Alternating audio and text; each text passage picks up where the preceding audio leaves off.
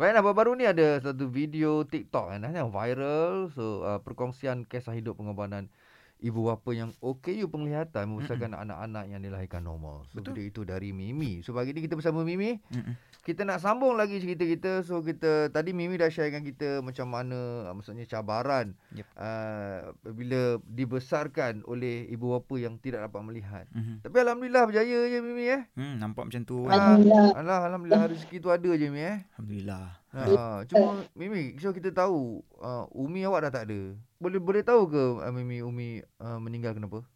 Uh, Umi saya meninggal sebab kanser ovari tahap 4. Mimi mungkin mungkin lah eh. Ada mungkin ada kata-kata yang Mimi rasa Mimi tak sempat nak luahkan pada Umi. Katakanlah Umi uh. sekarang ni masih ada.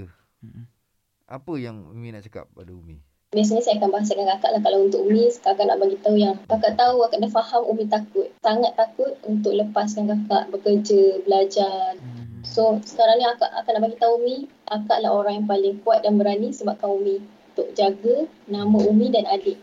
Hmm. Ha, itu je saya nak bagi tahu kat dia dan hmm. ketakutan dia. Sebenarnya Umi pesan tu dia sikit tapi kalau siapa yang betul-betul mendengar dengan dengan hati tu kita boleh dah, dapat tu. Dah lama ke uh, Umi meninggal? Uh, tahun 2016. Oh, okey. Okay. 4 tahun yang lepas lah. Okay. 5 tahun yang lepas. Alright. Mimi, Mimi rasa kalau Umi melihat keadaan Mimi sekarang, rasanya Umi akan bangga tak dengan Mimi? Kalau apa yang saya kenal Umi, inilah yang apa yang Umi nak mendidik anak dengan cara yang dia dia suka juga dan bekerja bekerja dengan baik. Alhamdulillah ini saya rasa saya rasa dia semua bangga. Baik Mimi mungkin ada pesanan eh untuk uh, uh, kawan-kawan kita sebenarnya mungkin ada yang macam situasi Mimi juga dibesarkan yeah. oleh kedua orang tua yang mungkin ada kekurangan kan. Okay you dekat sebahagian sebahagian tempat dan dia orang sini mungkin ada rasa down mungkin saya tak pasti hmm. sebab uh, Mimi sini yang menghadapinya. Betul. Mungkin Mimi boleh bagikan sedikit pesanan ke nasihat untuk dia orang terus positif macam Mimi berjaya sampai sekarang insyaallah. Insyaallah uh, bagi mereka yang sedang alami atau punya nasib sama macam Mimi yang dulu selalulah bercakap dengan Tuhan tak kisah dekat mana sahaja